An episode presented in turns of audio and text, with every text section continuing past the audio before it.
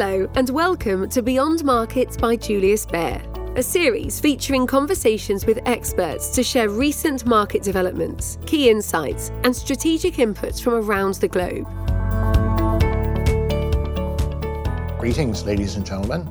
Today is Tuesday, the 9th of May. I'm Mark Matthews, Head of Research Asia at Bank Julius Baer, and welcome to our weekly Beyond Markets update. Last week, the S&P 500 index fell 4 days in a row, then it had a big rebound on Friday a 1.9% move. And yesterday it rose a little bit too. So that important stock market benchmark, the S&P 500, has continued to hold around the 4,100 to 4,150 level since the beginning of last month. And it's returned, including dividends, 8.5% so far this year, which is quite remarkable considering all the things that have happened not the least of which was the decision by the Federal Reserve last week to raise interest rates for the 10th time since March last year. It's now a full five percentage points higher than it was back then, which is a huge change, obviously. The last time the Fed funds rate was this high was 16 years ago, in 2007, before the global financial crisis started. But the key was always going to be in the guidance that the Federal Reserve gave us for going forward from here and that guidance softened with the removal of a key line, which I'll read to you now.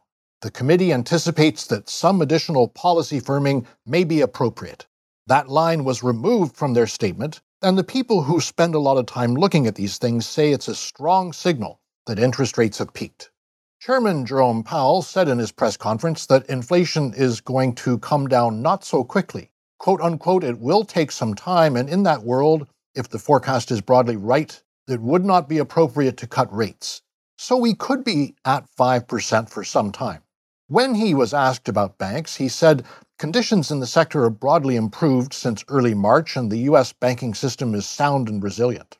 Well, those comments caused some acrimony among market commentators who ask if banks are really so sound and resilient when over a trillion dollars in deposits have left them over the last year, and the sector's own market capitalization is down by $2 trillion.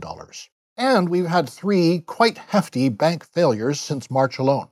The issue, of course, is the regional banks that operate in one state or region rather than across the country or around the world.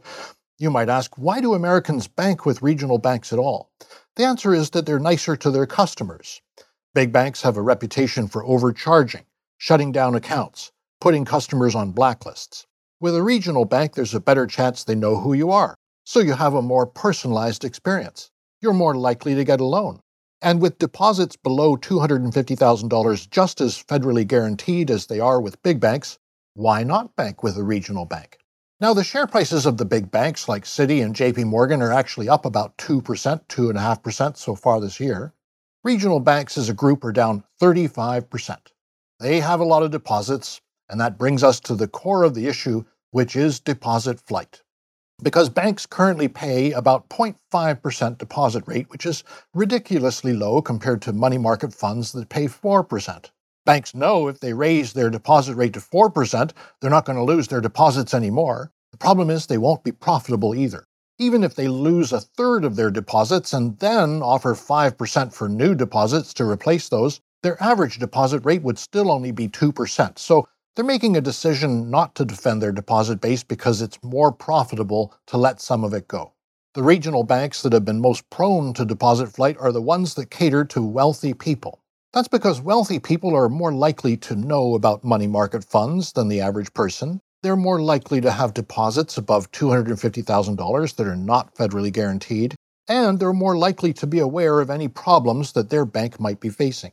For Silicon Valley Bank, the problem was the big hole in their balance sheet from treasuries purchased when yields were 1.5%. For Signature Bank, it was having a lot of crypto deposits. For First Republic, the most recent domino to fall, it was geographic proximity to Silicon Valley Bank and having a lot of jumbo mortgages in the Bay Area, where residential property prices are down over 20%. Now the market's looking for the next one. Well, Julius Baer financial company analyst Roger Degen has identified six banks with the same kind of structural weaknesses, but they each have balance sheets well below $100 billion. To put that in context, Silicon Valley Bank had $209 billion in assets, First Republic had $229 billion in assets, Roger says the Federal Deposit Insurance Corporation raising the insurance limit for business deposits above $250,000 on a targeted basis, which is what it recommended to Congress last week, would do the job of calming nerves down, and apparently it has done that because regional bank shares aren't in free fall anymore. Roger also noted that none of the larger regional banks reported first quarter deposits that were down more than 4% meaning the major outflows really only happened in the week after Silicon Valley Bank collapsed on March 8th, and then they stopped. He sees that handful of weaker banks that he identified ultimately being bought by other banks.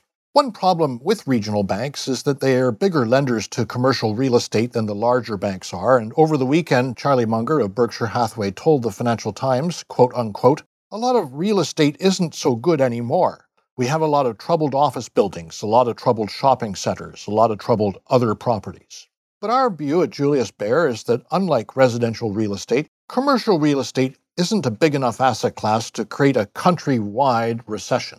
On the subject of a recession, Julius Baer economists are now in the soft landing slash soft recession camp, meaning we could get a small contraction, but small is the key word, that lasts for a couple of quarters.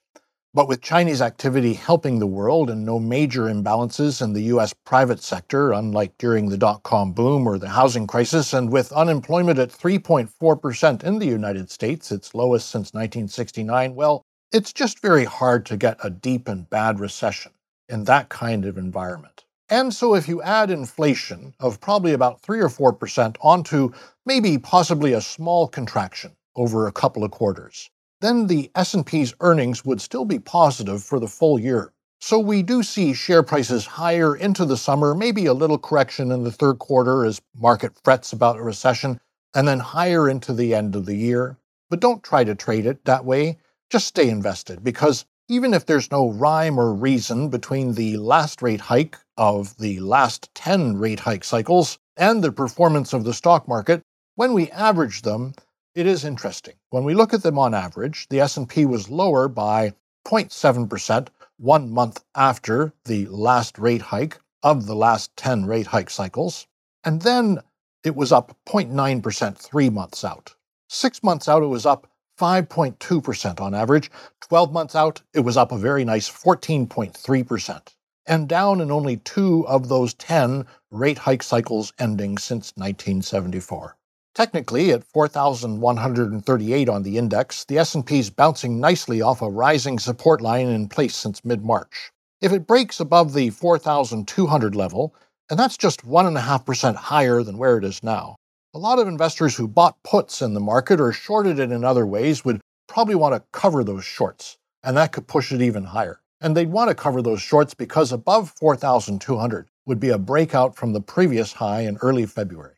This is Mark Matthews signing off for now. I wish you a great week ahead, and we'll speak with you again next week. Goodbye. Get ready for the day ahead. Moving Markets is a daily market news briefing from Julius Baer's leading experts. You'll hear all about the latest ups and downs across asset classes, the underlying drivers, and our thoughts on where markets are heading. Search for Moving Markets on your favourite podcast player. You have been listening to Beyond Markets by Julius Baer. If you like what you heard, subscribe to our show on Spotify, Apple Podcasts, Stitcher, or wherever you listen.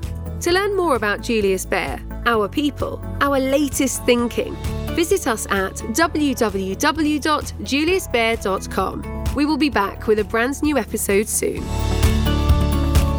The information and opinions expressed in this podcast constitute marketing material and are not the result of independent financial or investment research. Please refer to www.juliusbaer.com forward slash legal forward slash podcasts for further important legal information.